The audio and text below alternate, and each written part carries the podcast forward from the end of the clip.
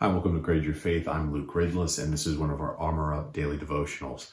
Today, we are continuing to talk about the concept of God being light and how the believers that follow Jesus Christ need to reflect that light too.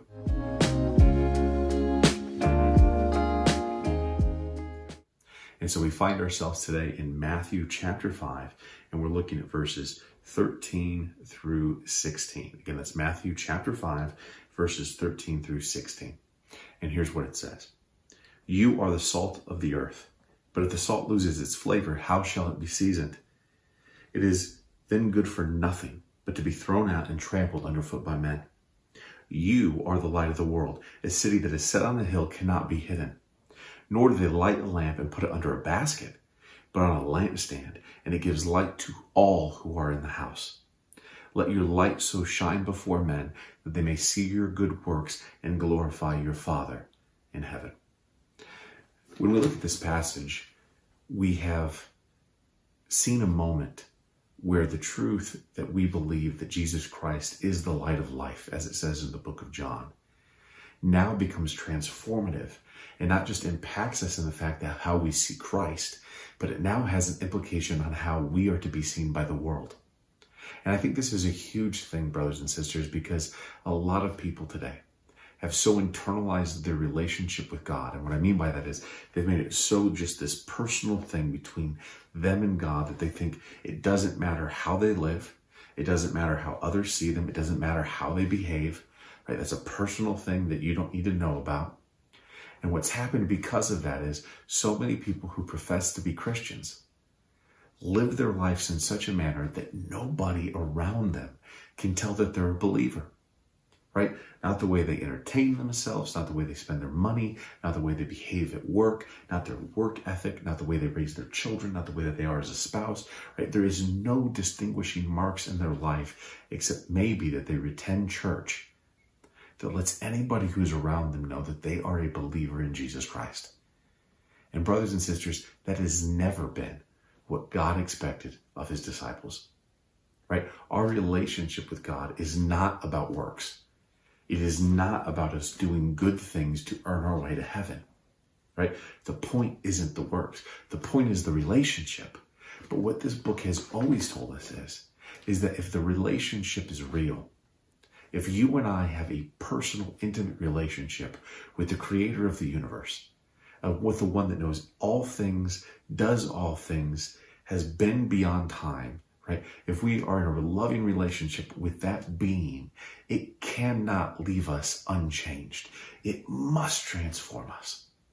And the moment that the Holy Spirit comes into our life, we are taught that there are these fruits of the Spirit that appear. And, and, and, these fruits, they're not things that you have to work to create.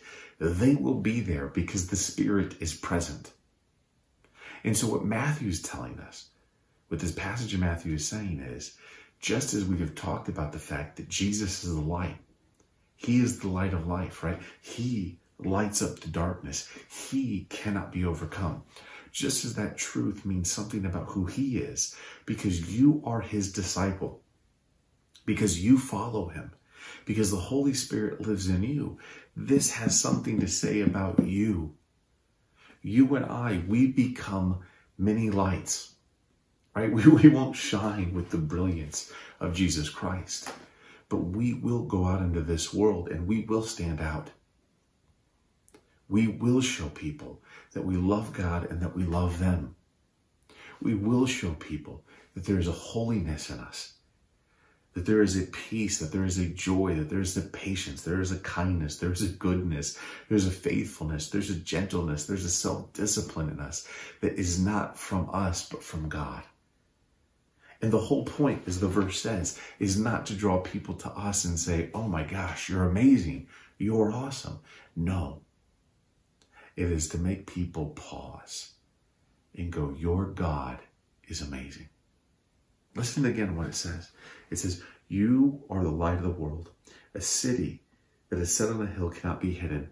No, nor do they light a lamp and put it under a basket, but on a lampstand.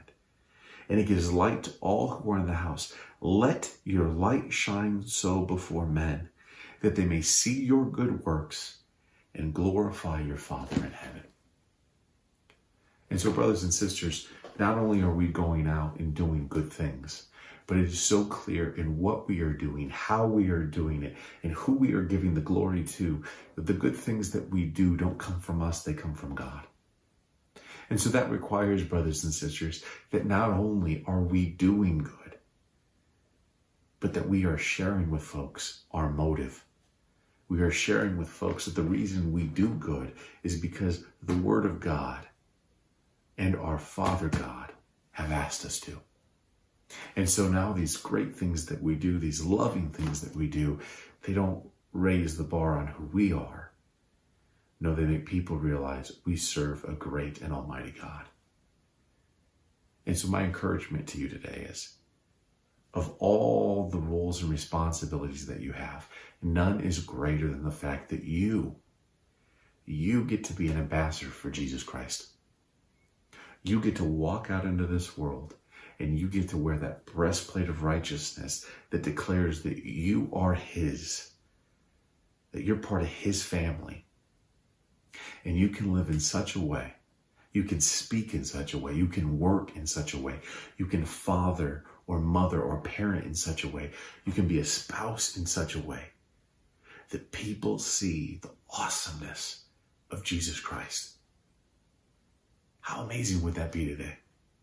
How amazing would it be today for people to look at you and how you live and to think, Jesus is awesome. God is amazing. I'm going to give glory to him. Make that your work today. Because here's what I can guarantee you most of the things you spend your time on today, in a week, in a day, in a month, you won't even remember them.